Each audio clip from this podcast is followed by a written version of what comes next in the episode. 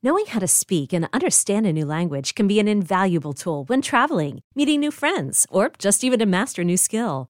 But it's not always simple when you're bogged down by textbooks and structure classes. That's why so many people trust Rosetta Stone. Rosetta Stone is the most trusted language learning program, available on desktop or as an app. It truly immerses you in the language you want to learn, like Spanish, French, Italian, Chinese, and more. You won't just be studying English translations. The Rosetta Stone intuitive process helps you pick up a language naturally, first with words, then phrases, then sentences. Don't put off learning that language. There's no better time than right now to get started. For a very limited time, listeners can get Rosetta Stone's lifetime membership for 50% off. Visit rosettastone.com slash rs10. That's 50% off unlimited access to 25 language courses for the rest of your life. Redeem your 50% off at rosettastone.com slash rs10 today.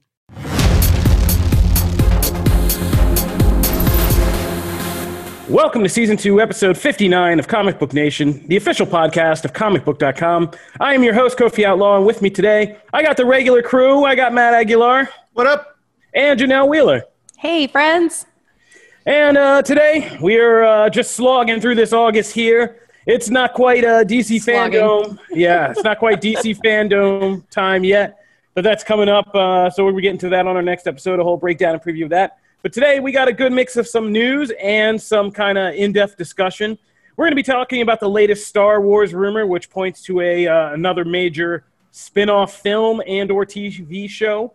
We haven't kind of talked about the situation with Avatar: The Last Airbender's Netflix live-action series and uh, how that's just going down in flames. And so we're going to get into all that because uh, it got personal this week. Um, yeah, no, for real. Things got kind of crazy that bled over into my life. And uh, we got to give an update similarly about The Boys season three. We have been like kind of waiting for The Boys season two to arrive because we got so much to talk about there, um, including like we've gotten to talk to the cast and all of that. And so we've been talking about season two, but The Boys season three is getting even more hype than season two right now. So we got to talk about why. And uh, we're gonna do some gaming because Matt Matt's trying to always campaign for the second career in gaming, so we got to make sure we uh, we help him along and give stuff for the resume. Waiting for Matt to be on Twitch. Yeah. So, but uh, no, seriously, we got to talk about a game that was near and dear to my heart and also nearly broke my brain, which is Battletoads. It's making a comeback this week, so we got to talk about that. And uh, we're going to talk about that next Batman game and the growing amount of kind of evidence. And I think, oh man, we should probably touch on Suicide Squad too, because I don't think we talked about that at all. Did not. So it's not even the show notes, but uh, we're going to keep evolving. We keep evolving as we go on on this show. So we're going to talk about that as well. Then we're going to deep dive into uh, Netflix's Project Power, the uh, new kind of superhero-ish movie starring Jamie Foxx and Joseph Gordon-Levitt. And uh, we, I gave you a review of Lovecraft Crunch. Ah, man, I just butchered that. Lovecraft Country last show, but uh, now that it's out and everybody's seen it, we're going to kind of go into it, get everybody's reaction, and talk uh, full spoilers. Or actually, I don't know. Do am I the only one? I feel like I just realized. Yeah, I'm the only one who's seen it. Great. Lovecraft Crunch sounds like a great cereal. I was gonna say candy bar, but yeah, Yeah. no, that's awesome. uh, Matt, you haven't seen it, have you? I have not, but Oh, I'm okay with spoilers, by the way. So it's So fine. am I. Yeah. So Yeah. yeah. because I put this in the title, we're gonna have to talk about it. So, yeah, but it's good to know it's gonna be a one-sided. Maybe you can convince me to sign up for HBO again. Oh, God. Um, no, man, I'm not getting in this. and uh, we're gonna talk about new comics because there's new comics to talk about. And uh, yeah, all right. That's and we have a really cool interview for you. Yeah, I'm so bad at these interviews things. I got to always drop these at the beginning. Thank you. There's why I have a co-host. Yes, I keep forgetting to tell you guys about these interviews because we have been just, you know, it's quarantine. It's August. I don't have a brain anymore. But uh, our interview guest today will be Spider-Woman writer Karla Pache- Pacheco. Pacheco. Pacheco. You even told me, you coached me, and I still blew it. All right, good. Spider Woman writer Karla Pacheco will be our guest today. Matt got to sit down with her and do an awesome interview about that series. So we're going to get to uh, talk to her as well. Yeah. So, enough of my yammering, and uh, let's get to it. Right at the top, let's talk Star Wars. So, the rumor is that, and this comes from uh, Kessel Run Transmissions, which is a site. I mean, those guys are pretty hardcore Star Wars uh, scoopers. They, they know a lot, and they've been kind of on point about a lot. And uh, what they're hearing, and, they, and I like what they report because they always drop the proper caveats. And it's also one of their main people is another outlaw. Like, so that's, I, I always respect that um, you know, somebody with the last name Outlaw. We're, we are a, kind of a clan. But anyway, so we basically they're hearing that Lucasfilm is in Disney or in some kind of early stages of development on a Kylo Ren spin-off project. It is uncertain right now whether it's a movie or a series, and it's also not specifically just Kylo Ren. It, it could be much more about Ben Solo and the kind of history and backstory of Ben Solo. And basically, what they're kind of saying is that the reasoning is that Lucasfilm ha- reads the internet and has kind of seen the massive kind of fan outpouring for Ben Solo and or Kylo Ren. But uh, ever since the return or the rise of Skywalker, he, he, it's been Ben Solo who, you know, when he made his kind of return to the light, people were really mad that spoilers that he got killed off or sacrificed himself to save Rey, and they didn't both live and stuff like that. And so there's been this whole campaign to bring him back. And so Lucasfilm has naturally heard that, and as they are pretty much on the defensive since the rise of Skywalker of clean up, playing cleanup with the franchise, this is another thing they could clean up and make some money on, um, giving fans more Ben Solo slash Kylo Ren content. So that's what we've heard, uh, and already people are saying. I mean, there's a lot of ways this could go. I think we did kind of reviews for the rise of Kylo Ren comic book on the podcast when it came out, saying and kind of just freaking out about how much better it was than like anything we got in the actual three movies about Kylo Ren, uh, that whole backstory. And as I said in the article about this, like that comic series touched on a lot of the big bullet points of like why Ben Solo or of like how he went from Ben Solo to Kylo Ren after this falling out with Luke Skywalker. But it also opened the door to a much larger story that indicated like all these flashbacks about all the adventures he and Luke Skywalker had had around the galaxy for years, and kind of how he came into contact with Snoke and had actually been influenced by Snoke as much as he had been by Luke for years and years. And like all, and how he kind of figured out about the Knights of Ren. There were ties to the High Republic. Like, and so there's a lot bigger story of Ben Solo's formative years kind of to tell. Um, and the the key is how would you do this? And that's I'm sure the big conversation that's probably in the early stages of development at Lucasfilm is basically how do you do this? Because yeah. Adam Driver has been pretty clear that he's done with Star Wars fame. So which like, is heartbreaking because yeah, but I understandable. But understandable. yeah. I don't know if you guys know this, but it's no secret. Everybody who's basically did the sequel trilogy is like, I'm done. Like, wow. Yeah. And that's the other thing, the rub is, so is Mark Hamill. Um, Mark Hamill's pretty much done with Star Wars 2 and doing live action at least. And so either way you would do a live action, if it was a flashback to Ben Solo's younger years or kind of, you know, about some way in fans, there's been a lot of like resurrection series talk, like bringing the character back. Like that requires either Adam Driver or Mark Hamill or both in, in yeah. a kind of properly realized. I'll thing. take both. That'd be great. Uh, yeah, but, but, you're not. I don't think you were listening to that previous part where I, I said know, you're not getting either. So like 2020, it's time to keep expectations real. Um, uh, yeah, we're does not. Adam? He doesn't read the internet. I don't think. Not no. like Lucas. Yeah, Adam Driver doesn't care about the internet. Doesn't care about the um, internet. Yeah. So we're not getting that. Uh, I mean, but they didn't say it had to be live action. There's also talk it could be an animated series, which is something I could totally see um, as a replacement for Clone Wars you could have something about kind of just those years of Luke Skywalker and Ben Solo kind of being together because it is a Clone Wars vibe all over again, right? You know, this franchise yeah. loves echoing because that was all about Anakin and Skywalker and uh, Obi Wan's time together in the Clone Wars. That's that was really the heart of that series, and so, about how they kind of how Obi Wan became so important to him and why, therefore, the falling out was much more tragic and all that. So, so quick question then: Why did why did Clone Wars and like Rebels end? Was it just the natural end of those stories, or were they canceled? Um, no, they they. I mean, Clone Wars survived cancellation like several times over. It was canceled on Cartoon Network. Netflix picked it up and did a couple more seasons, and then even when fans felt that story got kind of a truncated ending in the kind of half-ass season six they did, they and Ahsoka got shorted. They came back and then did this final season of Clone Wars. So the Clone Wars was the comeback kid. Rebels okay. was always kind of. I mean, it wasn't as popular, but it was still popular and had a cult following. And but it was it was always that kid that was only going to be able to tell so much of a story. Yeah, because of its natural place in in the canon. Because gotcha. it's just basically I mean, once you got standalones coming out with Rogue Yeah. One, and so like it How began. much are you gonna? yeah, and that space shrank very quick, and so like Rebels was good. Let's get in, let's get out, and already they have to explain like where's Ezra Ezra Bridger, like you know all this stuff. So it, Okay, so that was my because my question on that was like, okay, well, if that format isn't working anymore, then that might not be the route they take for this. Yeah. But if it was, if it was just like, hey, that story was done, and because I, I think that honestly, that's the best format for I for this. I, I think I I am bummed because the first thing I I and I'm probably like Janelle and everybody else. The first thing I think of when you say Ben Solo is, oh hey, they're gonna find some jerry rigged way to bring him back because that's the like Ben Solo got interesting right at the end of the Well, movie and then they kill him right. So like that's interestingly enough, there's that's one of the big fan kind of wish big theories that's getting propelled is you could do since Star Wars is already into this weird trippy stuff like the Mortis arc is very popular.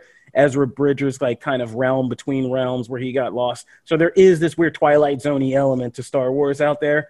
And so all this stuff with the dyad and the Force and Rey and Ben being connected and being able to do these new abilities, those movies didn't explain crap about that. Like Yeah. that's true. That's But you And can't so- get but you can't get him. So do you No. Right. recast? No, you just do it animated because animation is stuff is Right. still canon. Um, here's my thing: animation stuff is still canon. Number one. Yeah. Number two, uh, the this final season of Clone Wars was massively popular and and successful for for Disney Plus. And I don't remember if you remember we had uh, the voice of Ahsoka Tano, Ashley Mm-hmm. Eckstein, on the show, and she basically said that one of the big things she pointed out was what changed the game for all of them when they thought this was all dead was streaming. Like the Netflix, Yeah. when Clone Wars hit Netflix, that's what resurrected this series. Now there's Disney Plus, and again, like this is just like the DC stuff too. Like streaming changes everything. Mhm. It makes Snyder cuts possible. It makes more Mhm. Clone Wars possible, and it makes if you want to make a Ben Solo Adventures in Luke like animated series, that is canon. It all counts, and you can do it that way. And there's a massive Star Wars animation fan base, and you just the voice actors in some ways have become more more famous than the actual actors. Yeah. Like when you get like Darth Maul, like Sam Witwer is like you know people like that is Darth Maul. So now he is in movies and stuff. So you can Yeah. recast Ben Solo and, and do somebody. You know, I am down for that. Like and that- Hamill might even do something like that. You never know. yeah. I'm down for that all all the way. Like if too. even if driver's not involved, even if they got to get some sound alike, Right. let's just go with But that. they can pull That's it fine. off. Yeah, they can pull it off. But that story, like that, I would love. Like they made you, they made you care about the redemption arc in Yeah. that movie, and so then to like not be able to go anywhere with it is a complete bummer. And I get why they did it for like story purposes, but if we can get around that, which you're right, all this cloning and craziness, there's there's umpteen million ways to do it. Uh, and if the series is good, people will honestly just accept it, even if it sucks the way they bring it back. Mhm. so, Oh, yeah. like, yeah, No, I'm, yeah. I'm good for that. And I would mean- love to see something trippy in an animation where it is like he's lost in the forest because of this dyad stuff, but he's still here, connected, erase his anger or whatever. And like you just come back and he goes through time and he sees himself and he sees his journey and he comes out and he's the awesomest Jedi ever. Like I'd I'd love that. I, I'm Me a too if for it was live action. because Ah, No, Janelle's. uh, No, there's it's not Janelle's- anything against. I think they'll do an incredible job. And so many diehard like Star Wars fans, even if they are not into the animated side of things normally, like they will chomp on this. I get it. It's just I'm not really heavy handed into Star Wars and I'm also not really heavy into animated. So I'm kind of like on the fence here. Do I will probably watch it, but it won't it's not something that I'm as excited about. Like if it was a live action show, I would be losing my mind. Like I would be but it's also because I love Adam as an actor so much. Like I followed him way outside of Star Wars, you know, and when he was announced as part of Star Wars, I was insanely excited just to see him. So, yeah, I I get it and I think it's going to be fantastic, but for the live action fans who are kind of on the fence with Star Wars, we're kind of bummed. like, I can't. it. Uh, I can't. well, I mean, but it's nothing to every be bummed about. Guys, everybody take a step back. There's nothing to be bummed about yet. We don't know Right. what this is. So it True. could be I can't other think way. of Either way, anything so else though. When Adam Driver comes up, then that Domenico skit from SNL where he's where he says like, "You see this biscotti cookie? Oh my god, that makes me laugh. He was Oh, so. Well, um, I met Adam Driver in Girls, and that's how I remember Adam Driver. Oh my gosh, that's great. He was actually great in Girls. Yeah. He's just great in everything. He's yeah, great. he some, is. uh, some pretty memorable Truly. stuff he did. show, so, I'm uh, curious yeah. if in the animated series they would make him it, it, like that. If the character would look like Adam Driver, like are they allowed to use his likeness? I'm curious. Well, I mean, they they kind of do their own thing. Like Obi Wan's a good example. I mean, he's he's very Mm-hmm. Ewan McGregor ish without at all being Ewan McGregor in the animated series. So, true. That's a good um, one. all right, we're gonna move on because yeah, I mean, we're not gonna get too emotional about this. We got to see what develops. But uh, let's talk about Avatar: The Last Airbender. So we haven't really touched on this here, but um, Avatar: The Last Airbender is kind of making a comeback. It's hit streaming as well. It's on Netflix. The Legend of Korra is now on Netflix, so check those out. And uh, yeah, we were supposed to watch this, me and Janelle. Um, I never really got through it. I tried again, guys. I tried Same. again. Like I but, did the uh, same thing. it, I mean, it's just not high on my enjoyment factor. It, it's just a little. I think I missed my chance. It's a little too youngish for me. I but- agree. I understand why people like it, and the mythos is deep and rich, and and it, it is its own world. And so they have been. Tr- they tried to do the M Night Shyamalan movie in the 2000s or 2010s, and that fell apart really bad. And now Netflix was going to do this live action series, and they were going to they i mean the fans heard this and they were like oh god but then they heard that the original anime creators brian uh, Coin, uh, Konietzko and michael DiMartino were coming back to be the kind of shepherds and showrunners of this live action netflix series and that made fans like oh, okay and sit up straight in their seats and be like okay uh, you know i'm listening now and they said i mean they basically committed to say you know we are going to make a show that is just like the animated series. And this was one of the problems with the movie. Uh, the movie was kind of cast with a lot of uh, Caucasian actors as the characters, and the world of Avatar is a lot of kind of Asiatic people, like peoples of all kinds of colors from, and it's kind of based on cultures like, you know, from the Pan Pacific all the way across to like Africa, the Middle East, things like that. So this wasn't really reflected in the casting of the movie, and people understandably had a problem with that. Yeah, that's a shame. And so the creator said, "Yo, we're going to make this series. We're going to do the vision that we had for the anime, meaning diversity, inclusiveness, all that stuff, and this is what we're going to do." Cut to like a week ago, and basically they came and just posted a letter and said, "Look, we're we're out. We're not doing the Netflix series. Whatever they come up with, it's not our vision. It's theirs." Like they promised us, and they kind of alluded without slamming or being too harsh. They said, "You know, we came in. It's creative differences. We came in. We said we could do our vision." That's no longer the case, and we didn't feel like this was a good work environment for us to be in and dealing with the show, so we're out. And so Bummer. That sucks. So now there's a whole thing that's happened. So there was this whole kind of cancel. There came a report from, I believe, uh, Fandom Wire, and they said that they weren't going to be that basically that Netflix was trying to make changes to this show that were gonna not set well. Like the obvious casting thing, but also to give it kind of a Netflix dramatization. They were trying to kind of add sexualization and kind of stuff like that to the show with what are essentially child characters and like Aang, the main character, supposed to be like a 12 year old boy and things like Mhm. that. And so, yeah, and that just set everything off. Yeah. So then that kind of kicked off, and that rumor became yeah, it was Fandom Wire, and this is why I got personal. Some of the people at Fandom Wire, I was just putting together a thing about the cancel cancel Netflix's Avatar live action became a trending topic on Twitter, and I reported on that, not knowing that, that. Fandom Wire had done this thing that they had, and there were some things with the people who run Fandom Wire that were in some of the kind of the tweets that people were slamming that kind of they came to me and were all upset about, and so. Oh. oh, I had to kind of dig into that, and like I'm not going to go into that here, but like You didn't even know you were part of this. no, Yeah. I, didn't. I just started. I woke up Saturday morning and was getting all these like DMs and was like, "Wait, what is happening?" Because I don't get Close DMs. your DMs. No, No, I don't get DMs. It wasn't from fans. People know this. I people know better. Yeah. There's been a few people who tried that. They're no, they're not the same. They're not the same. You come into my world. it's like a Lovecraft situation, but we'll talk about that later. Oh But gosh, I love it. Yeah. Then the psychosexual games begin. No, So they're, um, they're doing a petition, huh? um, so yeah, we're so to They're get back to the real story. full-blown- This cancel thing started. Um, yeah, it got really blown up, and now yeah, they're starting a petition because they're saying that basically the petition reads that we fear the cat the casting of the live action will lack the proper cultural representation, and we demand that all cast members are properly representing their characters' origins. For instance, the cast members for Katara and Sokka must be native, not white, but native. And so this is again a reaction to what happened to the casting of the M Night Shyamalan movie, where there were white actors cast in these two kind of very tribal native characters who are represented in the show of the Water Tribe.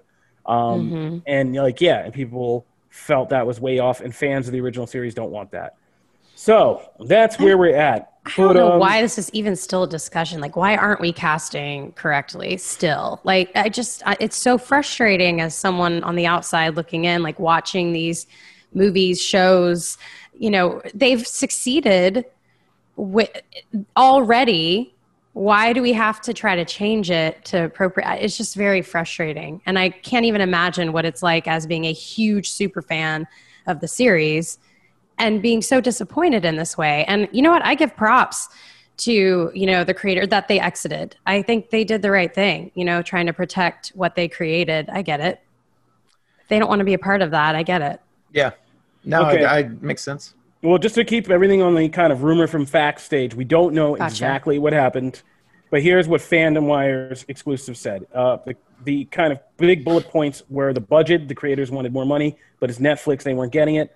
Um, diversity, uh, Netflix wanted to maybe get some white actors to, you know, basically play some of these roles, probably to bring in star power and names.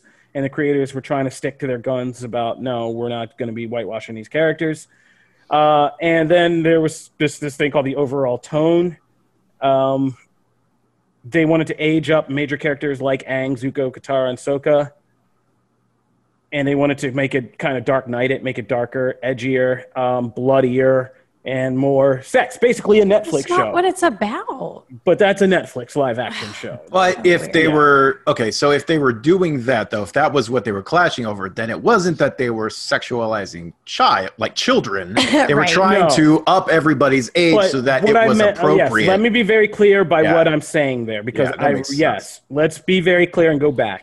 what I'm saying there, it wasn't no, they weren't trying to make 12 year olds have sex with each other. yeah. They were trying to take these characters that people know as being childlike and Yeah. age them up for the purpose of romantic entanglements and in possible love scenes Yeah. and stuff like that, which is a very, you know, legally speaking, a very different thing, obviously, Mm-hmm. but um, still creepy to a lot of fans who who love this series and love the characters for for these reasons, for who they are.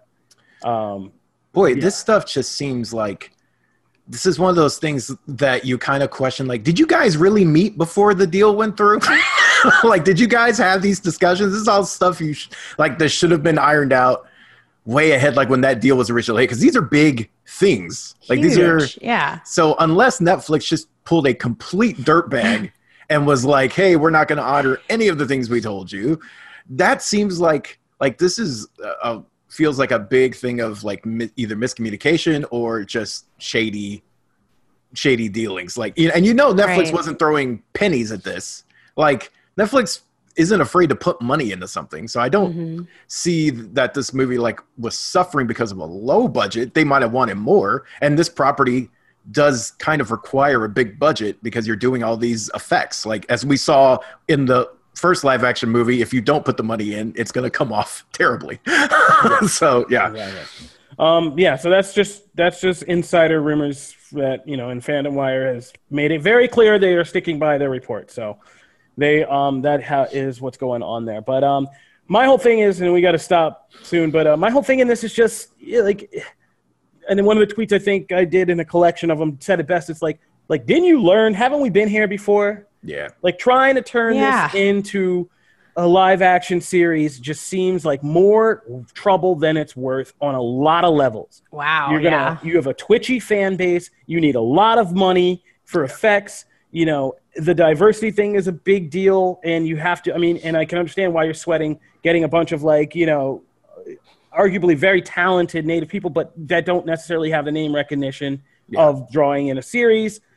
And after they've done stuff like The Witcher, like Cursed, is what I could came immediately to my mind when I'm Mhm. thinking like, what are you thinking they're gonna make here? Netflix Mhm. is like, okay, we saw Curse. Those are youngish characters, but we still have them at an age where they could, you know, we can see Arthur and the Lady of the Lake bang, and it's not creepy to anybody. And you know, we can still do that, and that romantic intrigue helps sell the series, so we can do that again. Um, but again, that's not Avatar. And I think the other point that fans have made is the one that I would end on. Is like if you're this invested in this property, why not just pay the original creators to just make you another anime?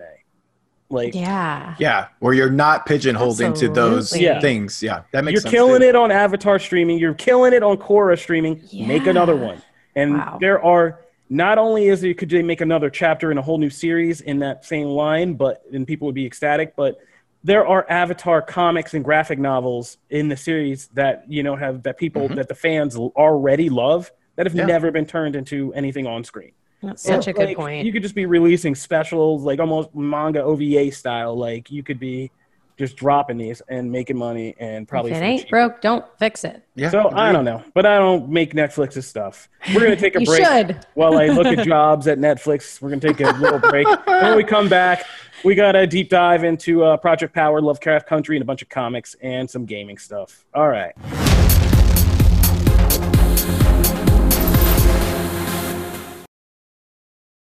Is your child struggling with a specific subject or need help with homework? Are they asking questions that you're not sure you can fully answer? IXL Learning is an online learning program for kids. It covers math, language arts, science, and social studies. IXL is designed. This program will improve your kids' grades. Studies done in almost every state in the country. The kids who had IXL are consistently doing better. Powered by advanced algorithms, IXL gives the right help to each kid no matter the age or personality. And it doesn't have to eat up all your time. One subscription gets you everything for all the kids in your home, pre K to 12th grade. So don't miss out. One in four students in the U.S. are learning with IXL. IXL is used in 95 of the top 100 school districts in the U.S. Make an impact on your child's learning. Get IXL now. And listeners can get an exclusive 20% off IXL membership when they sign up today at IXL.com/audio. Visit IXL.com/audio to get the most effective learning program out there at the best price.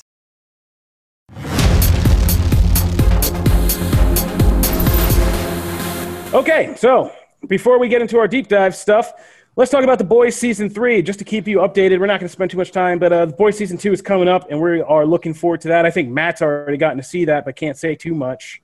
Oh, wow. Really?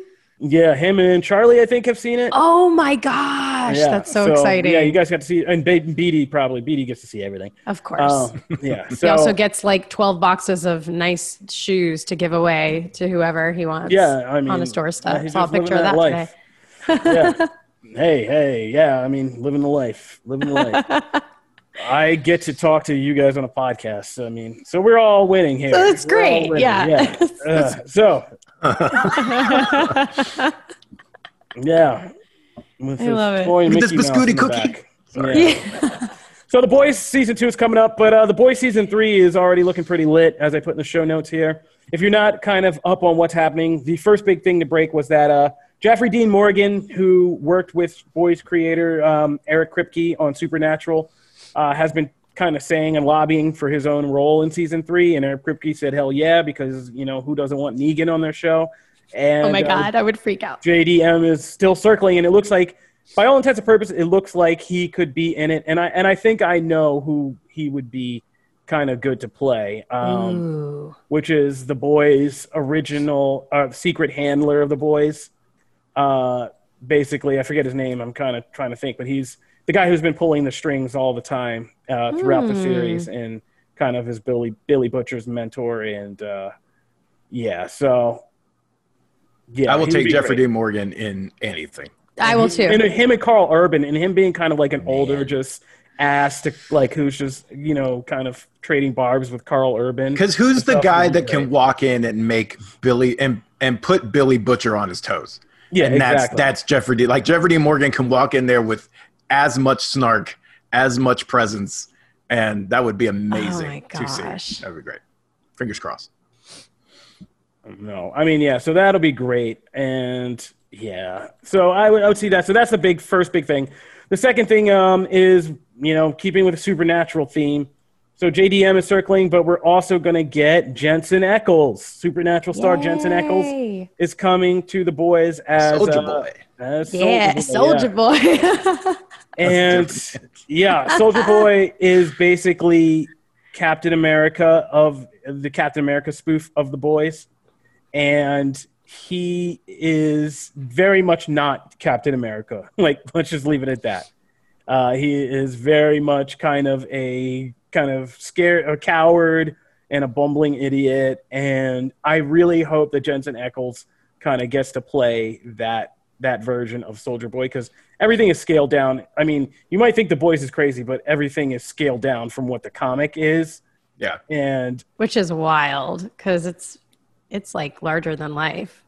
yeah, to it's to say the least. Yeah, um, to say the least. Yeah. So, ugh, but um, yeah. And uh, yeah, if he kind of comes into it, if you've ever read the Herogasm spinoff of the boys, like uh, that gets even worse. So there's some pretty horrible things that happen to Soldier Boy, but as a result of both Billy Butcher and um, Homelander. Uh, Oh, no. Yeah, he gets abused pretty badly in pretty Oh, much every way you can possibly abuse somebody. So yeah, that'll be interesting to see Jensen Ackles in that. And finally, we heard that uh, Sean Ash, I always uh, Shawn Ashmore will be Lamplighter, who is Yeah. the boys' version of Green Lantern. Um, He's a guy who could do pyrotechnics from his magic lamp, and he was the original member of the Seven who left the team to make uh, to make room for Starlight when she came on in first season. And they never they kind of teased why he left, but never really admits to it. And these are all important characters because they are part of a bigger arc in the story in the comics that come. They're they're actually all related to each other. So I, I looked up who JDM could play, and that's uh, his name is Mallory. Greg Mallory is the he's part of like uh, the original kind of. He was from World War II, and he was like kind of part of that like Avengers uh, or Invader squad, and he kind of helps run the boys from the shadows. Cool. And so his daughter was killed by Lamplighter in the comics oh, and- which wow. led to kind of Lamplighter leaving the team and being all screwed up, and he has history with kind of like Soldier Boy. So there's all these things coming together that Well, would be lots of storylines. and it's it's interesting too because like th- it's funny because uh, the JDM thing, well, that that has not been confirmed, and you know things like that for season three. We're hopeful, right? But Soldier Boy being a big part in season three, and then having Lamplighter in season two, because uh, Laz Alonso uh, was talking about like stuff that we're gonna see in season two uh, for the rest of the episodes, and he was you know hinting that like in flashbacks we're gonna see uh, how like the original boys squad like before they originally broke up. And that very much paves the way for introducing lamplighter into the mix which then if they keep those ties from the comics then ties to mallory right? Because we might see like the beginning of that formed even here. So even though some of this stuff is like season three we're still gonna get it seems like the possibility is anyway like real tethers and and really cool stuff to kind of chomp on until season three hits. Like we'll get that stuff here. So that's that's really cool like the possibility yeah. And the great thing about the show, and you know, Kripke does knowing like the comic series is there's already. I mean, it's almost certain JDM will come in and play Mallory because they've already dropped all the teases and all the presents that they've already seeded all this. So when you go back and you like watch season one and season two, you're going to be able to see Mallory's presence without yeah without kind of seeing him. And they've done all that, and all the lamplighter stuff again is, is already there. Yeah. Already, Right. people have spoken around all these events in season one, but season one's so crazy that you just don't notice these holes that they're talking around. Um, but they're going to come into play. So, yeah, it's going to be uh, good to see the boys. We're going to keep an eye on that. Looking. yeah we'll have a review that. next week Boo. Oh! Ooh, yay. Is that going to be next week's show? We're going to do a next week man yeah we get to talk about hear it you and Charlie talk about this. It's going to be great. I'm just going to sit back and make a stiff drink and, and see you guys go crazy. All right, so gaming. Let's go, Matt. Uh, take us through quickly. some yeah so stuff. Uh, the first one we'll just touch on really quick so they released like 20 minutes of footage from the uh, new take on Battletoads, which I know is close to Kofi's heart. We got a lot of retro gamers on this Battletoads show. really Yeah. broke me. Has anybody ever beaten Battletoads? Like, No. There's doesn't got, there's got to be somebody. There has to be somebody, someone. right? There's If you always listen to someone. this podcast and you know somebody who beat Battletoads or I you will are somebody who beat Battletoads, we want your story. Hit us up at the hashtag Comic Book Nation. Um, it looks. I, I don't know if you had a chance to take a look at the footage, but um, the the visual style looks gorgeous. Like it is just a really pretty. I mean, it is classic battle Battletoads. So I mean, it's that you know side-scrolling brawler, and then of course there's like multiple uh, gameplay styles within the rest of the game. So you'll have like this. Um, uh, geometry wars looking shooter and then you have this like racing segments and things like that in between but the racing's really cool too. yeah, it looks. It's just like really fun. I it plays. I don't know if you noticed this, but like I playing Streets of Rage four, uh, the recent kind of uh, sequel, upgraded, same gameplay style and, and same stylish visuals, but like given an overhaul, played really like it was flawless. Like the way it played, like the the Okay. frames and everything and like it, it was really fast paced for a brawler and it kept your attention with the visuals because they were always like pulsing and the colors were there. here the the style looks really good but the gameplay looks slow like and it doesn't seem like a frame rate thing right it just seems like The that's movement in yeah general. like Yeah. everyone's kind of sauntering it's weird like no one's moving fast like No, everyone's that's just kind so true. Yeah. yeah uh, so that kind of worries me um again i think that's just going to be an acquired taste that's not necessarily a bad great thing for me because I'm not the best at this style of game. So but, it, but it looks it looks really good and it's uh, in conjunction with rare and i'm always interested to see what they do so i mean What's definitely the- there's like a shooting portion too.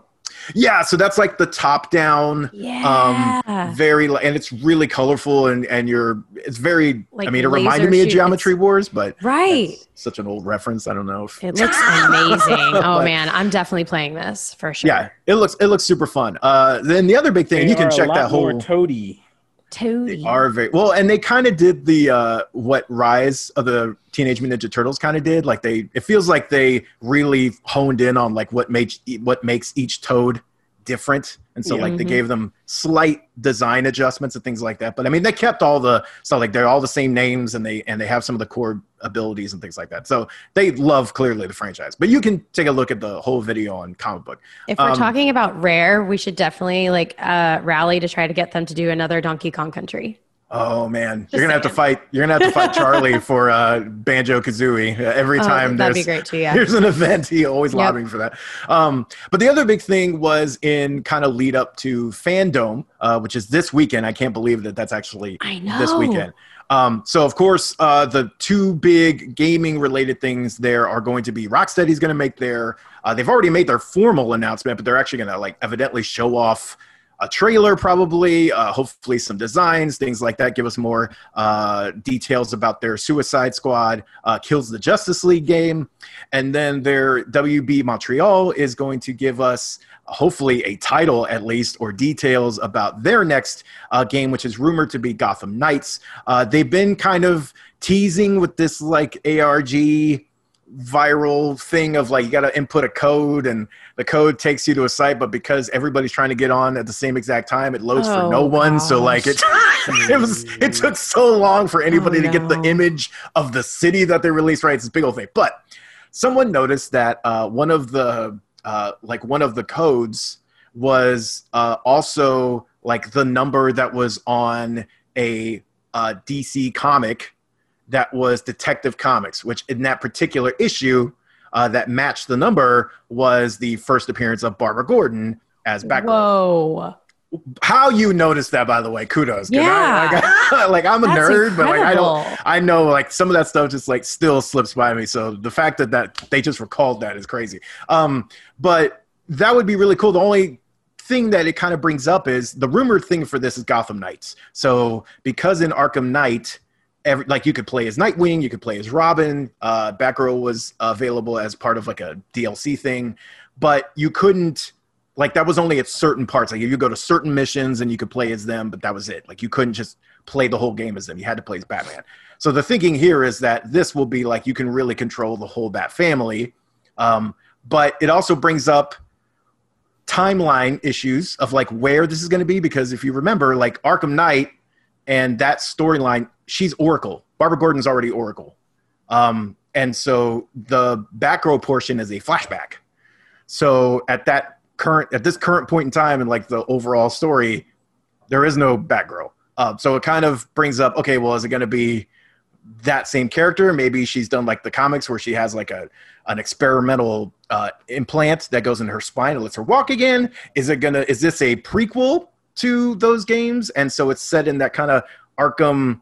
Um, oh God, uh, I'm blanking. The previous WB Montreal one. Kofi, help me out. What was the name of that game? What? Which one? The WB Montreal, the prequel. Arkham Origins. Uh, Arkham Origins. Yeah. Okay. God. Sorry, I was blanking. I was blanking. I was like, because there's so many. There's so many. This is my Arkhams now. break. This is my Uh, break. Don't, confusing. don't ruin my break time. So- I'm reclaiming my time. so this brings up like timeline questions of like where this fits. Uh, but I'm all for if you get me uh, if you give me Batgirl uh, at Burnside, give me a, a Burnside costume, give me like full on Batgirl gameplay uh, with Nightwing and maybe Red Hood at Robin. I'm totally down. I just agree with a lot of people. I feel like just another Batman won't do it for me. It really needs to be the emphasis on the family or another character entirely. But if it's just Batman, another Batman adventure, I, I won't. I'm not gonna lie. I'll probably be a little disappointed. I don't know about you. Do you feel the same way, Janelle?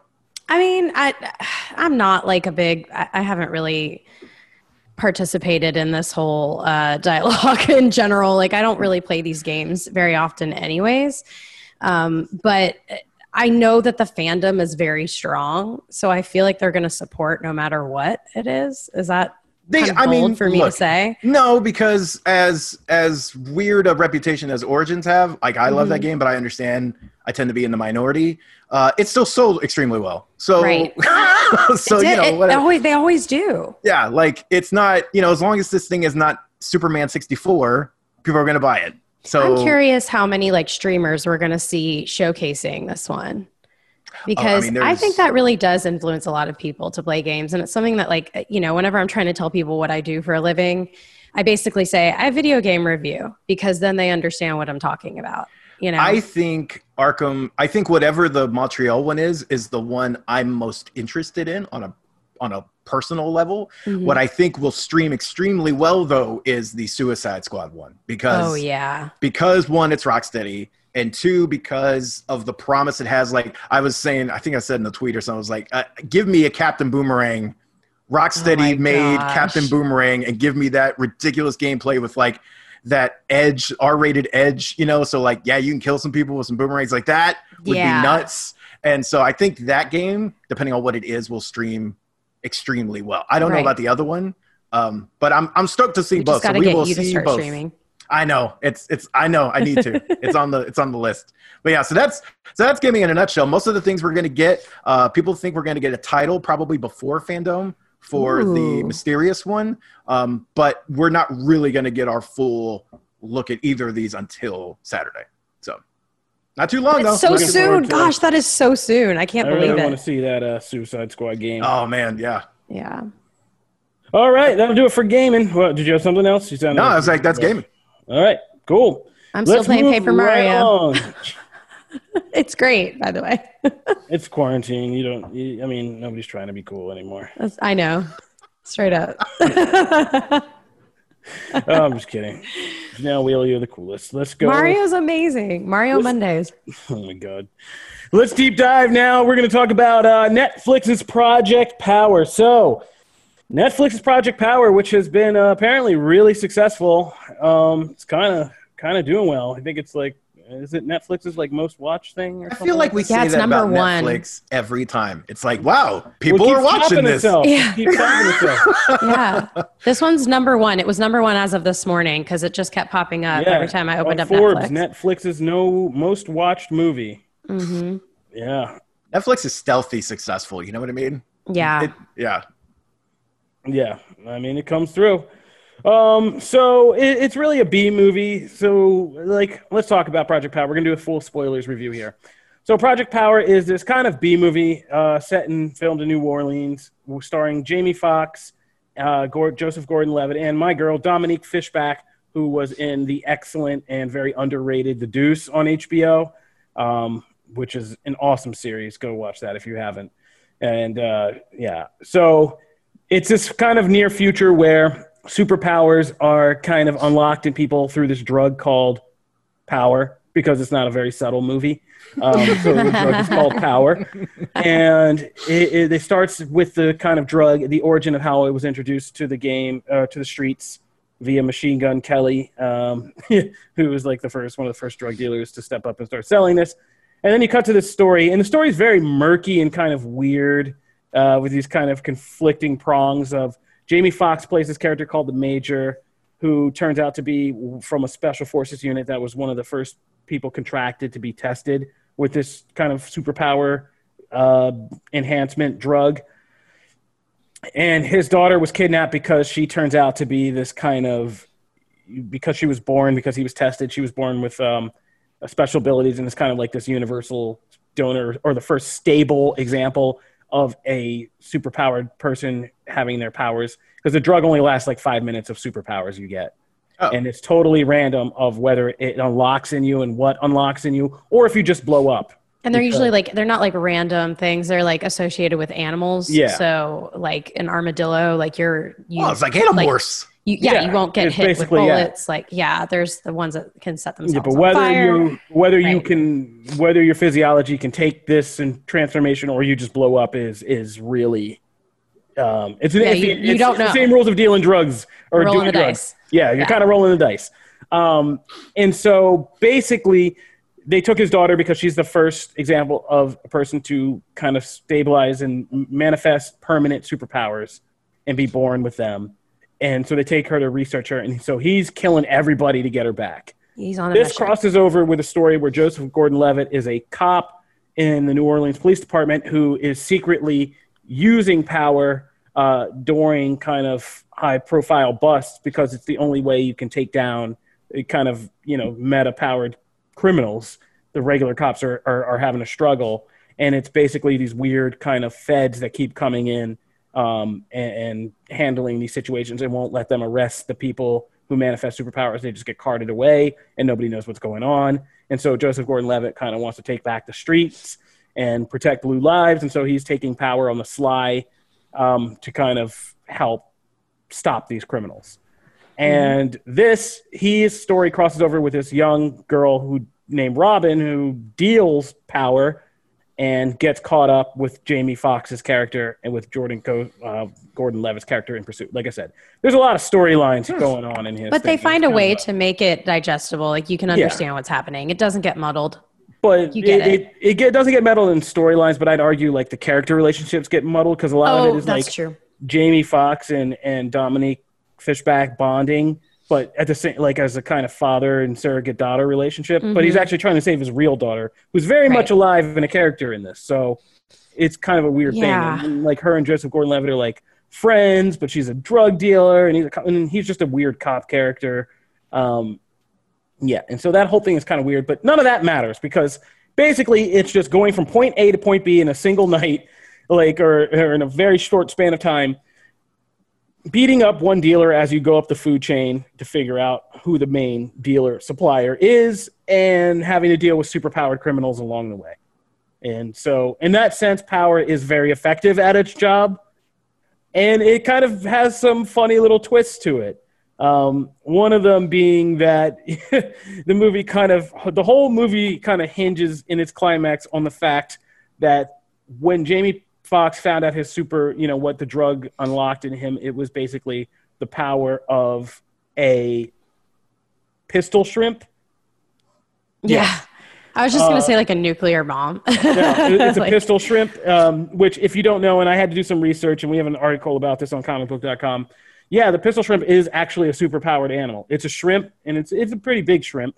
Um, but uh, what it has is it has this weird uh, kind of claw appendage that has a plunger that in a stopper, and it basically throws the stopper down into the plunger, which acts as almost like a water gun. But it hits so hard and so fast that it fires basically faster and louder than a bullet. Uh, a stream, uh, like a basically a bubble that it pushes out, an air bubble that fires faster and louder than a bullet. So it's like 210 decibels, and a gunshot is like 150 and the bull it, it moving so fast that the pressure differential makes the bubble collapse on itself and implode. And when it implodes, that split second that it does for like a millisecond, it's it's as hot as the surface of the sun. It's eight thousand Kelvin. Like, yeah, it's as hot as the surface of the sun. What So the crazy. It's Yeah. so cool. yeah, right. And so this thing is like it can deafen things. It can So, like, don't go swimming anymore. sonar That's equipment. Yeah, stay out of the ocean, man. I just what I watch watch forty seven meters down Uncaged. Stay out of the ocean, bro. Anyway, so yeah, and so that's this little superpowered animal. And if you go look up videos, I mean, it's pretty crazy. And what the pistol shrimp does and why it gets its name is it literally just shoots its prey. And if they're lucky, they get killed instantly. If they aren't lucky, they get stunned by how hard they get hit, and then they get dragged into a burrow and eaten alive. So you know, yeah. Oh it's my crazy. god! So the whole climax of this is Jamie Fox revealing hilariously that he has the power of a pistol shrimp, and everybody being like, "Eh?" and then him just using it's raining out and using this kind of sonic, you know, attack to turn all the bubbles, the gunshots into liquid metal, and Yeah. set off these kind of crazy. explosions that are hot as the sun and disintegrate an entire army of people.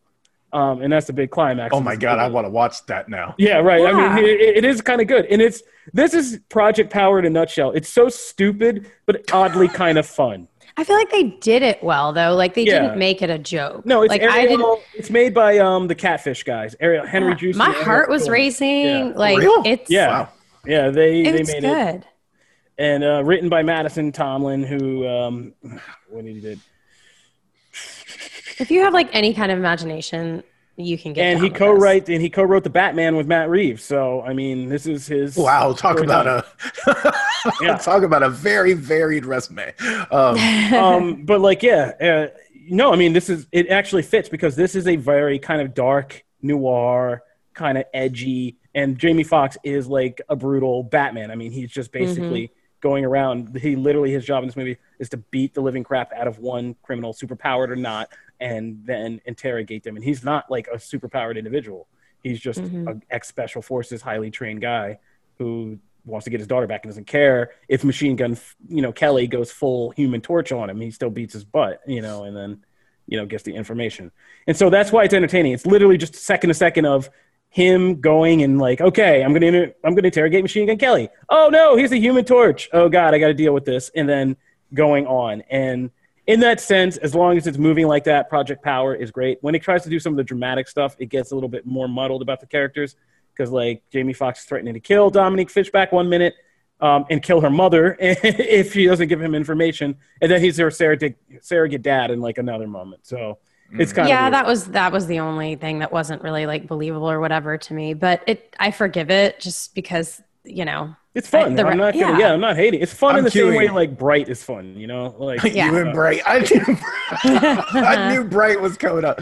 Um, I will. I here's the thing. I had no real like want to go watch this really. Same. Um, but I will watch it for that scene alone. I will Yeah. totally watch yeah, it. Now. I mean, Rodrigo Santoro from 300 goes like full Hulk in one part. Like, That's I cool. mean, yeah, it's it's see that sounds ridiculous fun. So I will. I yeah, will probably and at an underground drug dealer lab. Oh, and while one chick is like kind of XD seeing out on her Iceman powers, there's an entire fight scene from her perspective inside this tank because they have to keep it heated. So well done. yeah, so well done. Where Jamie Foxx is just destroying a room full of people, but she's just like sitting there looking at her ice tan and icing up the like screen. And freaking out, there's, like, trying to get out. Yeah. And then you just see it from her perspective as people are going flying across the room that Jamie Foxx is just like smashing through people. So it's Oh a lot my of fun. Yeah, go watch Project Power. That sounds fun. Okay, It is, I'll- it's I will watch that. All right. All right. we got to move on. But um, Lovecraft Country. I thought it was going to be a lot longer, but um, no, it, since I'm the only one who saw it, yeah. Now we can say um, the real thing that I liked about this kind of pilot episode, like I said when I kind of alluded to in our review, is the historical horror that I thought was really good. I mean, the, the episode opens with this like big sequence of this full H.P. Lovecraft monsters. But what it really kind of does is when Misha Green and, and Jordan Peele kind of settle into this rhythm of showing you just what how scary it is to be like black and go from Chicago to Massachusetts in 1950s America. Oh my gosh. And they don't specifically name real places, but they stop in a place that's Devon County. That's I'm pretty sure right around where I grew up in Pennsylvania, because there is Devon, Pennsylvania, as a real place. Um, and you learn about things like, and they did what they did for Watchmen, which is to make you learn this thing about the horror of things like sundown towns, where these characters have to race a sheriff to get out of town before, literally before the sun goes down, or they're all going to get hung legally hung. And you know, you go to look this stuff up, and I'm sure people have been googling this now. And yeah, sundown town's are a real thing, and it's freaky to find out that not only are they real things, but they're like real things that possibly still exist in some places because they were never official ordinance. There's no official records. There's nothing on a book that says Yeah. this place was a sundown town. It was just signs people put up, kind of agreements between the populace, um, and all this. And there's research has done so that hundreds of American cities, suburbs, or other kind of regions have been sundowns at some point in history. And so, therefore, if you just have a kind of crazy community that's still like that, then you technically still have that. Or it's just kind of enforced in different ways, you know, now.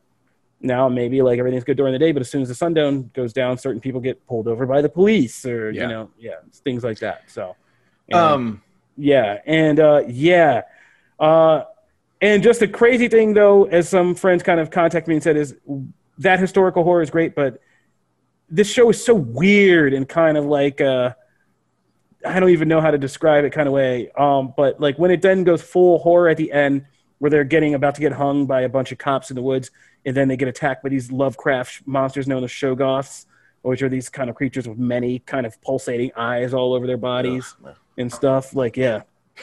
and they have to have this whole survival in the in the woods type deal. I don't like monsters with multiple eyes. That's automatically if I hate. Well, I that's hate- why Lovecraftian horror like is so popular because that's what it is. It's just these kind of cruel concept, like these weird Ah, concepts of theoretical monsters that are just disgusting and like have eyes and no form and appendages, which they've had to change for the show. So they basically make it a, made it a rancor with many eyes all over it. Man, but in now I Lovecraft wish I had writings, it was just like a formless blob that's nothing but eyes, and the eyes like come out and then deform and reform. And okay. And you're like one of those people that had like hates anything like kind of looks like spores. Like, do you hate art Yeah, that are like no, dots? I Like don't, they're like I don't like I like stuff like that that looks Ah, like I found it at the bottom of my sink. I don't I don't do like that now stuff oh, I know. Oh man, out. I hope we get back in an office soon. I'm gonna, I'm gonna mess. No, with no. Okay, well, that, okay. So you brought up a really good question because, like, you were saying, like, someone was you were either telling someone or someone else was kind of asking, like, what is the show about? And I had like Anissa ask me because I was like, oh my, I really want to watch the show. Like, Kofi and and Charlie kind of sold me on this. I want to watch the show. And she's like, okay, well, what is it about? And I had the hardest time trying to explain. I was like, well, like, so is it? What is the the way to shrink what this show is like down into like a bite size? Give somebody a a a word, a phrase. Like, how do you explain what this show is? Is it historical horror? Like, is that what you go with? Um, yeah, I would say it's kind of historical horror meets like sci-fi fantasy. Um, Ooh. because like there is i mean hp lovecraft wasn't just a horror writer he wrote horror sci-fi and all things like macabre and Yeah. weird and so all these strange outlandish tales and so the show Oh. i would it's very much tales of the cryptian in in the sense that there it begins to settle into episodic i mean it's still like watchmen is serialized but it's still very episodic and standalone almost like a movie and so different ones begin to kind of they have these different flavors. They very much do, episode to episode. Because, like Lovecraft, sometimes it's more horror, sometimes it's just more horrifically weird stuff, and sometimes it's more sci fi weird. Like the next episode's called Whitey's on the Moon, and it, it's really all about occult, secret societies, and that kind of weird sci-fi belief of the 1950s, you know, era where science really came and sci-fi really took off, and with those outlandish concepts of like Zippo rays and all that stuff, like is very much in this. The fourth episode is this kind of very self-contained, like trading places episode with a horror twist to it, and Okay.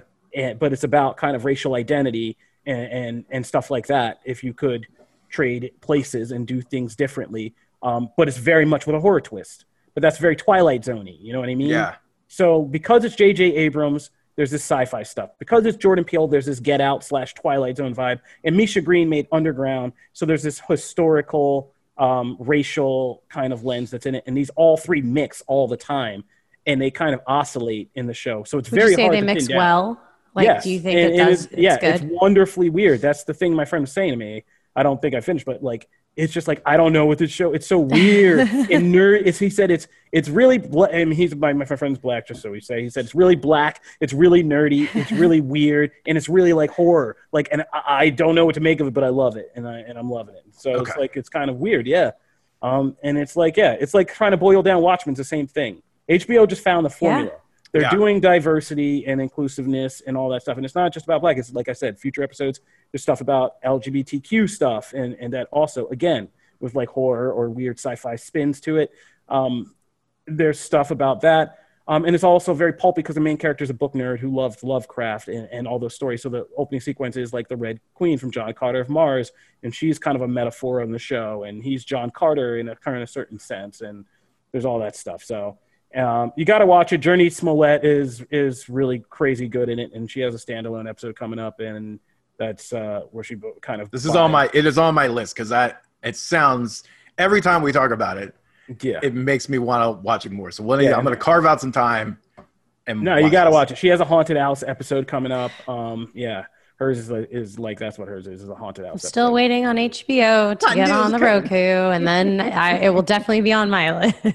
All right, Kofi's so- like, "Can't you stream it?" I'm like, "I won't four- pay for it until it's Season on my four of Roku." Comic Book Nation will feature Janelle's return to uh, HBO in 2022. Um, until then, check out Lovecraft Country because uh, yeah, no, it's good stuff and it's good summer content uh, going into fall. It, it's giving me life right now, so uh, I hope you guys will be there with me because we'll be talking about it. I'm sure. All right, let's do some comics before we throw got? to our interview with Spider Woman comic writer Karla Pacheco. Yeah. yeah, right. no. Uh, so we'll kick off things with actually a, a new book was announced. So we have yet another uh, entry in the X Men franchise. Uh, Wolverine Black, White, and Blood uh, is going to be Wow, like that's like America. I, yeah, hey, it's uh, and it's very fitting because it's going to be an anthology series. Uh, each issue is going to have three different stories, and they're going to get cool creative teams, and, and it's all done in the black and white, and then it's going to have red kind of areas or red highlights and things like that. So um, interesting, very cool. I mean, black Batman Black and White has kind of done that in like the statues and things like that, and it's also released comics that are in that. So now Marvel's going to have kind of theirs, and I dig the format. I actually I wasn't really uh, jazzed about like the Wolverine solo series, but I will say this is more interesting to me because we're going to get several different creators. So like the first one uh, is going to be Marauders, uh, Gerry Duggan and Adam Kubert are going to craft the tale. Uh, then we're going to get Matthew Rosenberg and Joshua Cassara uh, doing another story, uh, and then we're going to get Declan Shalvey is going to do a story. So the fact that it's kind of this rotating group, it's going to be different every time, kind of has me excited for a Wolverine series. And and you know, I, I like Wolverine. I'm just he's kind of like the Batman of Marvel. He's in everything, so it's kind of He's Yeah, like you can't do anything much. without Wolverine, man. yeah. Um, Become but that sounds but that sounds cool. Um, moving into comics this week, so uh, we have the next part of Joker War, uh, Batman '97.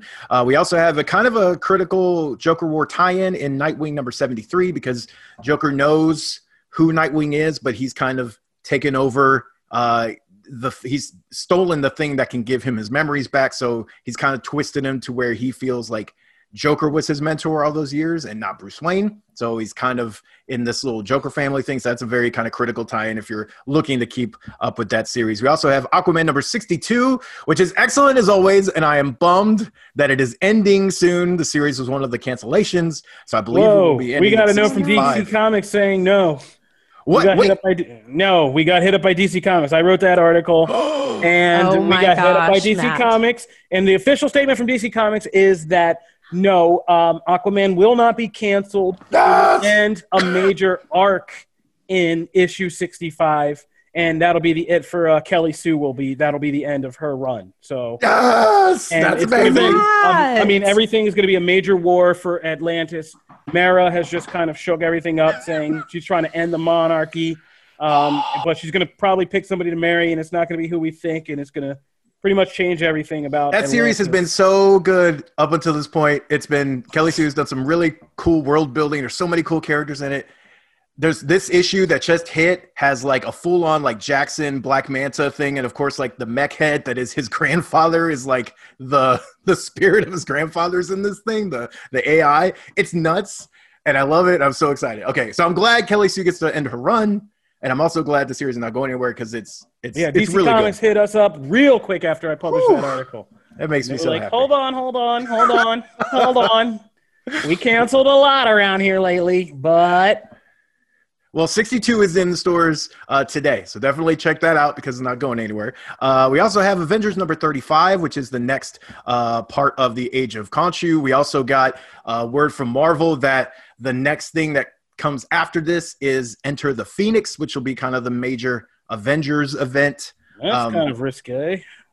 Well, and they've been like, I mean, this issue specifically kind of talks about, and I'm not even touching that, Kofi. This, this uh, newest issue kind of delves back into the Avengers BC.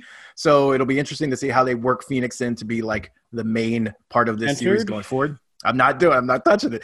Uh, Harley Quinn number 75. This is the last issue uh, that ends Sam Humphries' run. So definitely check it out. It's got like a ton of guest appearances from across the run. Uh, almost every supporting character makes an appearance here. There's some great little in jokes and winks at Marvel and things like that. So definitely check that out. Also has a new punchline story that you should check out. Uh, Wolverine number four, uh, Captain Marvel number 20, Once in Future number 10, uh, Wonder Woman Dead Earth number four, Spider Woman number three. Look at that synergy. Uh, Maestro number one, uh, Power Rangers Drakkon New Dawn, which takes Ranger Slayer into this. It's a one shot, but it takes, or sorry, it's a three issue series. And the first issue hits today, and it takes Ranger Slayer into her new status quo as the leader of the Coinless Universe. Awesome. You should check it out. Uh, Dead Day number two. And then finally, a new number one from Vault Comics Shadow Service number one, if you're looking for something different. And that is comics. All right.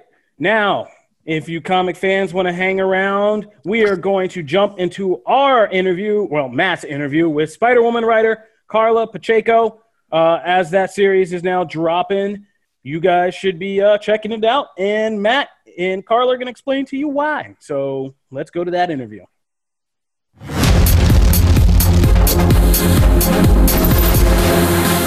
Hey, Comic Book Nation fans. I am Matt Aguilar from comicbook.com, and I have the pleasure of talking to writer of Spider Woman, Karla Pacheco. How are you?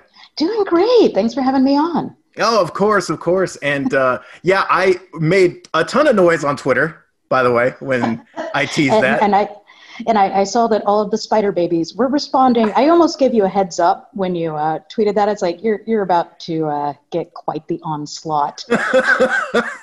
I saw. Uh, I oh my god. Uh, there was. Uh, they were like, uh, the DMs are full. I was like, yeah, Oh, okay. oh, I bet. yeah, get the DMs.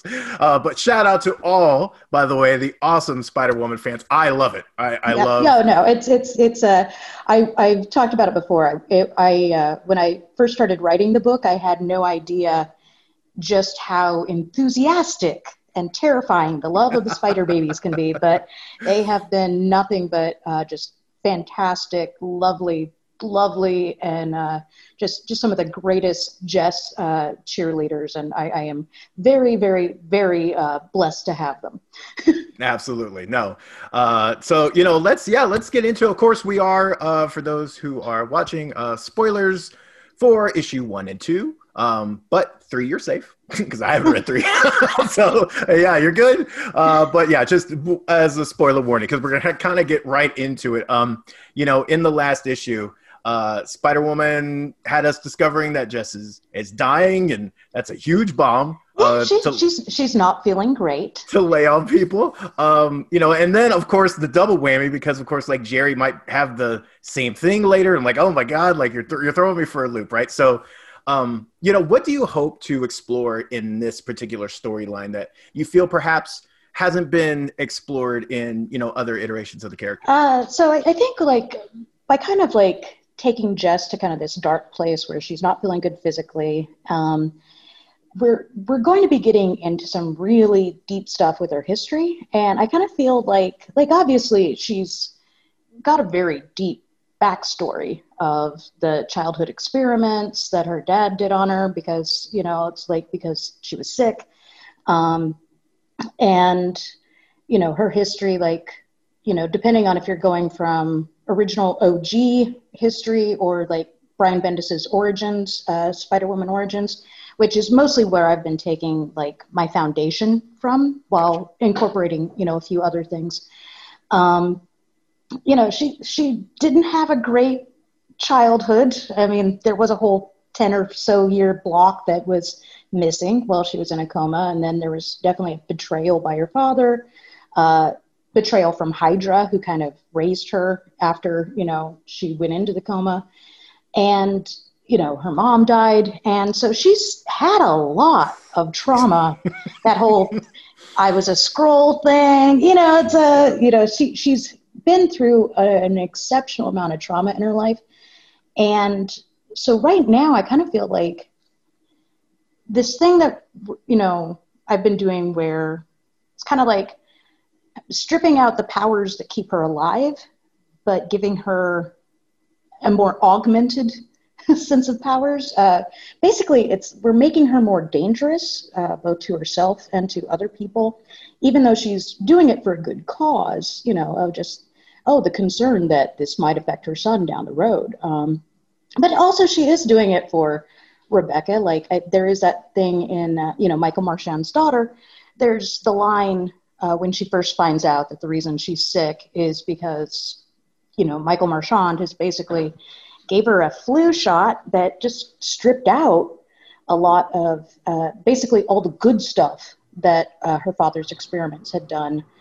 And so now she's just left with the powers and something that's augmenting those, but she doesn't, you know, she's just, it's going to kill her eventually. Um, and, but she did say, you know, she's like, you could have just asked me. Like you didn't have to make this a life or death situation.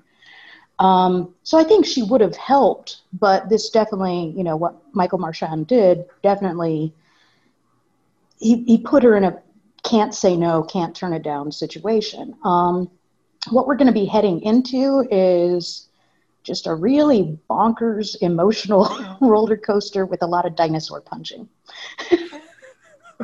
That's a great sentence. uh, such a good sentence. Um, it's, it's a very Karla way to do things. It's just like, oh yeah, we'll talk about feelings, but first punchies, explosions. Well, yeah, and that's well, and you know, you mentioned too, like you, you want to make her more, you know, dangerous, you know, to a degree, or more, you know, more lethal when it comes to her powers. Because I mean, we always see her using her powers and things like that, but sometimes she's viewed as a threat, other times she's not. It's kind of ebbed and flowed over the years. Yeah, uh, and well, yeah, so it's yeah, it's uh, I wanted to you know, and Marvel when they first approached me about the book, for them they very much they wanted big bad dangerous Spider Woman, and so that's really what we kind of that was our starting point. point and i was like okay how do we get there and where do we take her um, and so she's definitely going to be going on quite the, like I said, uh, quite the emo- emotional journey, and things are about to get really, really wild.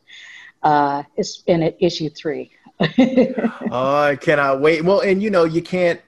One of the biggest things too that uh, I was excited about for this series is that we were going to see like villains for her because over the years, you know, we've had some, you know, yeah, but a yeah, lot of times know. they're other, they're from other places. They're yeah, I mean, like even, not using yeah it's like and even like black cat you know started out as a spider woman villain but quickly just became the spider-man villain you know? Yeah. uh, and it was funny because they were doing like the villain variant covers for i think issue two and uh, they're like i guess she's fighting juggernaut or you know it's like she's had you know or the green goblin like they were kind of like she doesn't really have her own rogues gallery. Like she doesn't have a dedicated no rogues gallery. I mean, I guess like going way back, like if you look at like Morgan Le Fay or, but yeah. she didn't, she doesn't really have like, you can't go like, oh, like, oh yeah, that person just hates Spider Woman. Like you don't have yeah. a real nemesis. And so it was, it was definitely really fun. I had a lot of fun uh, creating Octavia Vermis. And we're def- we're going to be seeing quite a bit of her in the future. So like hope hopefully y'all liked her because you're gonna see more of her. well, and actually, I was gonna that's a perfect segue because I was gonna ask about Octavia because we see them have this awesome fight and a, and a really uh, brutal fight, which is great. Like it was it was fantastic. So yeah. you know, can you take us a little bit behind like her creation and kind of what uh, you were hoping to accomplish with it?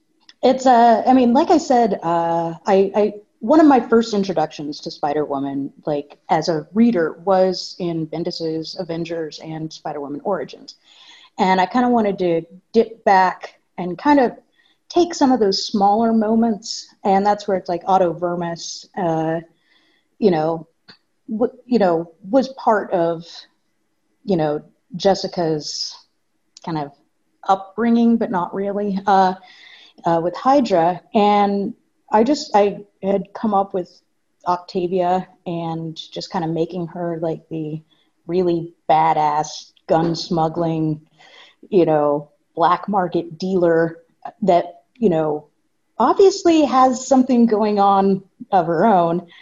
Uh, and Pere just did such an incredible job of bringing her to life. Um, and early on, uh, when I first like was creating Octavia uh, editorial, and Pere was like, "Okay, so do you have any reference shots that you want to use?" And I absolutely did, and I legally cannot say who I used.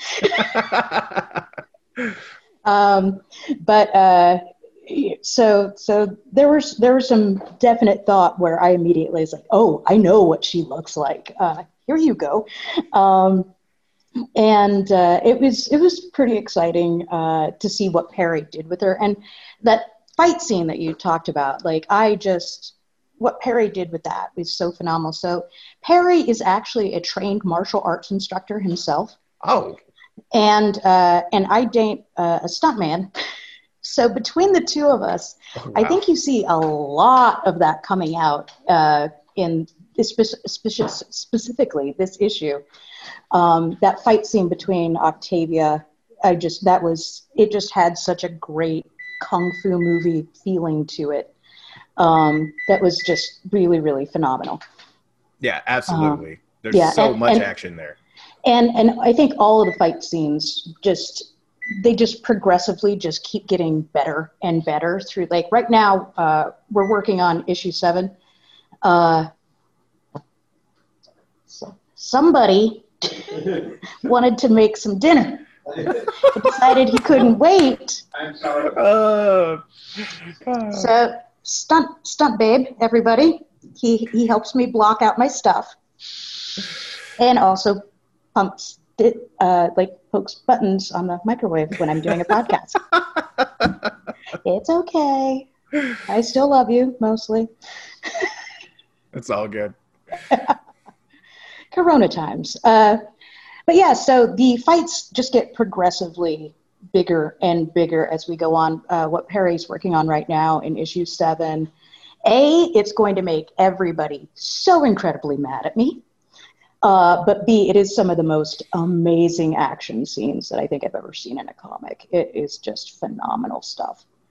Oh my god. Okay, so you know, kind of, so kind of going on that because that that tease gets me thinking. Of course, uh, as everyone can clearly see by my background. yeah, um, you know, that is something now that we're kind of in the social media age, right? You can you can uh, with just a couple clicks and you know a little research you can find everyone on some social network whether right, right. it's instagram or twitter. And you know comics is no different. And so when you have an issue or you have a, a, a choice that's made in a plot it's like immediate. You're gonna oh, you're gonna see the reaction. I mean has that you know we talked you know a little bit about it but like has that been uh like an I adjustment with spider woman can you still hear me? Oh, yes. I just lost your audio. Oh, did you? Oh, yeah. Now it's back. Oh, okay. My bad.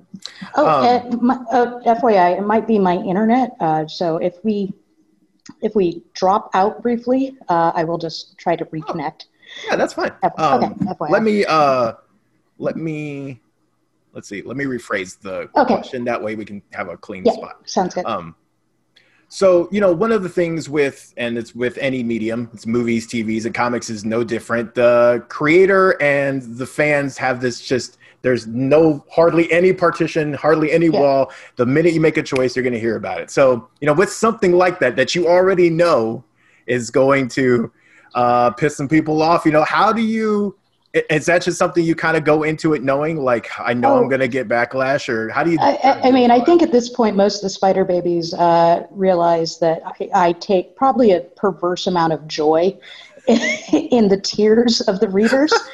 uh, so, like, I don't, I, I don't do stuff specifically to piss off somebody. I think that's a cheap shot.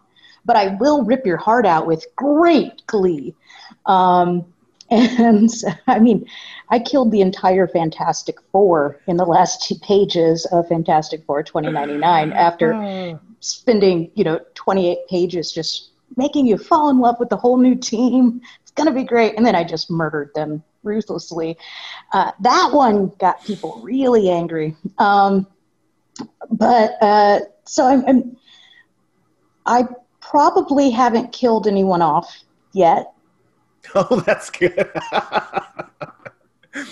that's a positive. that's a win.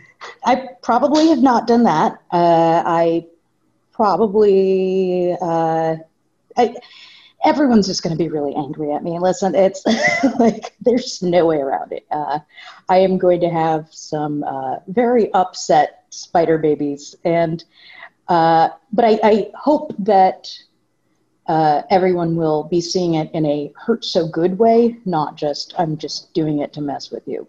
Because I'm Yeah. definitely, I definitely would never do anything just to mess with people. That would be mean. Exactly. No, and and you know there is also an element of trust that gets built up. Like things are for to explore interesting avenues and, and yeah. it's better. So yeah, It's, a, it's, a, it's always to serve the story. And, you know, obviously, I'm going to make choices in the story that, you know, you know, other other writers wouldn't do, that the fans wouldn't like. But hopefully, like what I'm doing overall is something that uh, people are engaged in and feel invested in, and uh, that they stick around for. Well, and you know, one of the cool uh, teases in issue two was actually at the very, very end um, when you know Octavia says some things to Jess, and you know she's trying to kind of process that, and um, you know that is kind of brings up a, a twofold question. You know, one. Um, is that going to be a something that we deal with like immediately in issue three, or is that more of a longer play uh, throughout the series? Sure.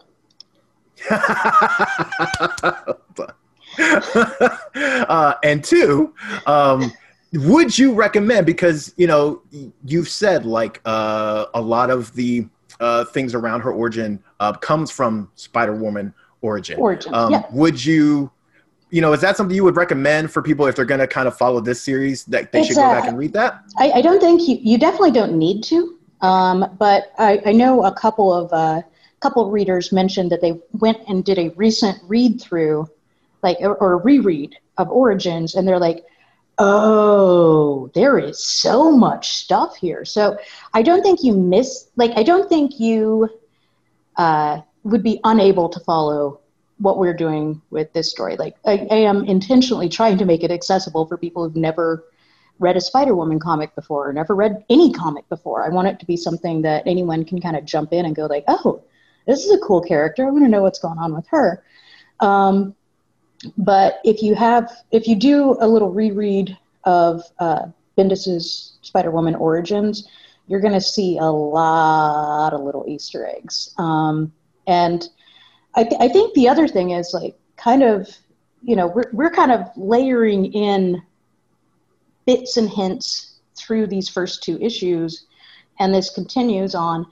And I think there's going to be a lot of people who get to, you know, issue five and just go back to the beginning and reread everything over again. And it's all going to make a, like a re like you, there'll be a lot of things that you catch, you know, I think on a set on a full read through. Awesome. No. Uh, so now I'm gonna get uh, to some of. We got some awesome questions uh, from people. Um, so I am. I'm excited to get to some of these because some of these are actually really fun. Uh, so, they always are. uh, what kind of music does Jess listen to? Uh, well, I usually write her in complete silence because I'm a weirdo. Really, I didn't know that. Yeah. Uh, no, it's uh, most people are like, oh, like yeah, what's the soundtrack you listen to when you're writing? Is like nothing. like I sit in complete silence. like they're like podcasts, like. Mm-mm. Uh, like hey man, whatever music. works. Yeah, but actually, uh, I'll, I'll go ahead and I'll just give uh, uh, Jess, when I do listen to music, like on my road trips, uh, I listen to the 1940s radio station. Uh, like, it's just like a 40s channel.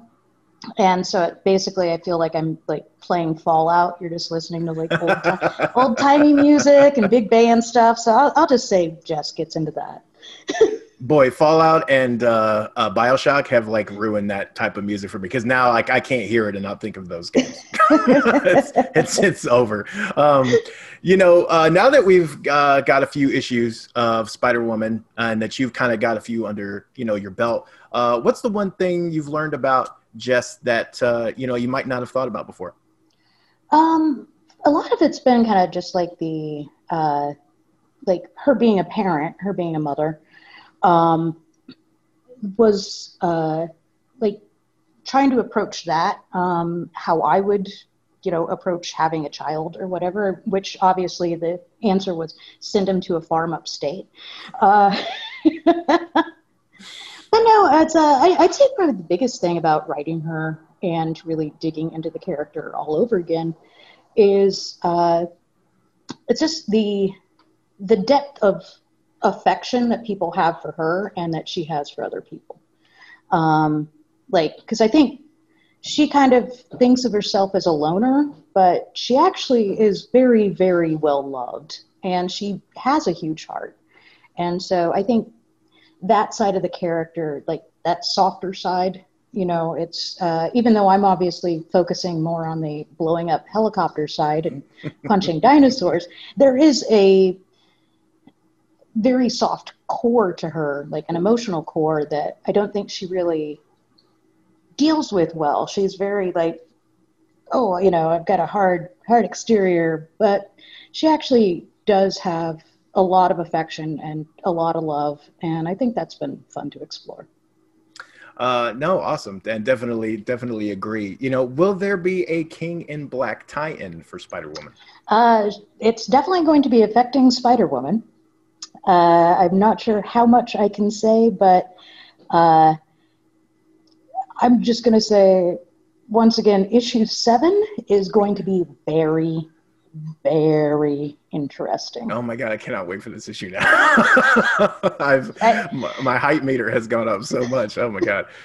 Um, well, and And we, this still, might and we still and we still have to get get to issue five. Uh, you know, issue 100, our big uh, gosh, legacy yeah. 100, uh, which that kind of finished this this first half of our story. But and then we leap directly into uh, something very exciting. And so, I think like you're gonna love issue six, and issue seven is gonna be bonkers. Uh, eight, nine, ten. As soon as I get around to writing them, those will also be bonkers. oh my gosh and you know yeah that's crazy because of course this all falls on spider-woman 100 and that's got to be a pretty awesome thing to be working on such a, a Yeah, huge anniversary Yo, no, it is, and uh, I, I was really happy with what we came up with to kind of pay tribute to her history, while also, you know, we're wrapping up this first arc. you know, this first uh, we're wrapping up this first story, uh, leading into the next big story, and then also still uh, paying tribute to the history of Spider Woman, and we do that with this uh, second story with uh, Matthias, and it is just gorgeous. Um, so I, I think people will be really pleased with with that. Like it's it's our big finish for the first arc, and then also just just some gorgeous gorgeous art uh, from from Matthias that is just. um, well and you know it, you kind of bring up doing some really cool things and, and of course um, you know with an anniversary issue like that it's got a lot of variant covers and you know Okay. we uh, fans have, have reacted really well to the costume and things like Yeah. that It's uh, it was so funny when the costume was first announced. Uh, obviously, actually, when the book was first announced, and they announced it with the legacy costume on the cover. Uh, like I, I had such a deluge in my Twitter mentions of half people that were furious that she'd gone back to the old suit. The other half were thrilled that she was going back to the old suit. And meanwhile, I was like, you knew the whole time. well, um, I was like, wow, I'm about to piss all y'all off, which turned out to just be kind of my running theme for the series. Uh, uh, but yeah, it's once people saw the costume in the story and realize there's actually something going on with the costume, not just with what it represents as far as her mindset and state of mind that she's in, but also it's something to do with the plot. There's something going on with that suit that she's not aware of yet. And so, uh, well, you know, we're going to be getting into that. And I think once most people, once they kind of saw the the suit in action, uh, I think even people that were sort of on the on the fence about it or didn't like it at first, I, I think it's been embraced a lot lot wider since then. Yeah, I think it looks amazing in the action sequences oh, I, I, specifically. I, yeah. yeah. it's a it's a good helicopter exploding suit. Like it's just, it's a good pun- dinosaur punching suit. Yeah, that's that's like it is aerodynamic for all your dinosaur punching needs. So someone asked a question, by the way, about punching dinosaurs, but I have no idea how to pronounce this particular species. I, think I saw the uh, I saw the tweet in question where they asked about like yeah. Compsognathus? I'm sure I butchered that. I apologize so, to the dinosaur people. So yeah, I saw someone ask like, yeah, does does Jess punt, you know, this Compsognathus? Um, and uh, so I had to, of course, go look that one up. And uh, actually, yes. Hey, you heard it here. It's actually yeah. Spoiler: she chucks one at someone's head. Oh no, I would not have seen that coming. Well, That's... neither did he. Neither did he. that's I'm so glad we could answer that. So that's perfect. Um, you know, uh, there's also uh, okay. This one's just amazing. Uh, if Jessica Drew had to choose between jorts and culottes, which would she set on fire first? Definitely culottes. I, I think she thinks culottes are are uh, a fool's game. They're I mean they're shorts that lie. Like she just could not you know, abide that. um, and uh, also, uh, are we really going to be calling for blood by the end of issue number seven? And whose blood?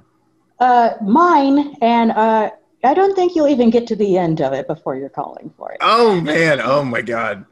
This the hype for this is incredible at this point. yeah, I, yeah. I, I don't want to under. I don't want to oversell how much everyone will be so so furious with me, but oh, there's going to be some hurt feelings. Oh my gosh. Okay, so then uh, one here, um, because thank you so much for taking the time to talk. I, I could Absolutely. talk about Spider Woman all day, uh, which all my coworkers yell at me about, so this is great. Um, but, uh, you know, uh, one last one here. Uh, any chance to see Spider Woman in crossover with other series, and I would say other characters uh, as well in the foreseeable future? Well, I mean, obviously she's been popping up in Captain Marvel popping up, uh, you know, with, uh, with Strike Force, which, you know, both Kelly Thompson and Tini Howard have been doing amazing stuff with uh, Jess. And, you know, I think we all kind of joke about, like, I, I mean, I, I think I, I, joked with Kelly Thompson the other day of, like, you know, it's like, oh, I just, I'm so glad to have, you know, Jess is one of my favorite babysitters for Jess, you know. Um, and, uh, but yeah, so they've been doing amazing stuff with her. Uh, as far as like in a big crossover event, uh, she's going to be pretty busy coming up. So I guess we'll see where she shows up and where uh, where where she gets into trouble next. Awesome. Well, I I can't wait. I cannot wait for. I was already excited for three, and I was looking forward to five by the end of this conversation. But like seven, it's ridiculous. Like, I'm probably gonna go stick it on my calendar. So yeah, you have. A, we we honestly every issue just keeps ramping things up. I mean, like as as you probably could already tell from issue one and two, I like my little cliffhangers. so so yeah, uh, that's that's gonna just keep ramping up uh, more and more. And so uh, I'm I'm very excited for everybody to get to get to check it out. Uh, well, I cannot wait. And of course, you can always uh, check out all of our comic book reviews and comic book coverage because we will be covering seven and what happens there on comicbook.com. Thanks so much for having me on.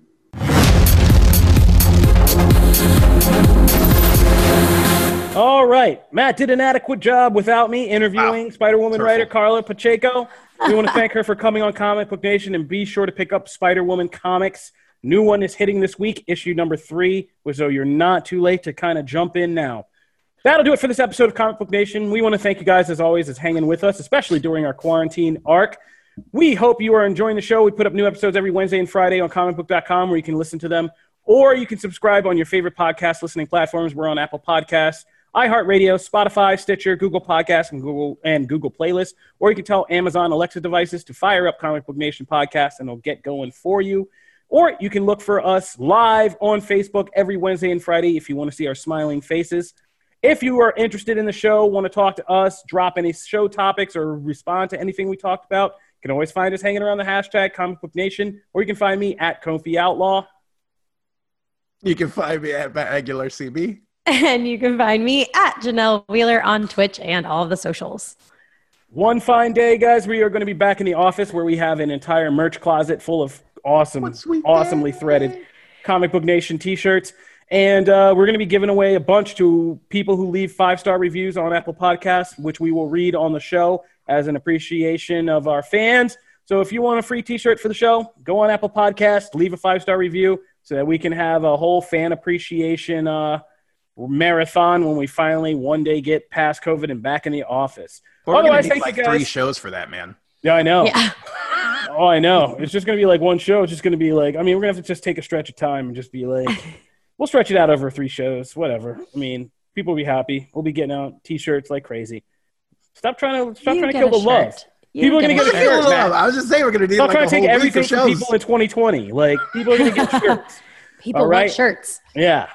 So leave those five star reviews is the point. This has been Comic Book Nation. We want to thank you guys for tuning in. We'll be here next time. Peace. Deuces.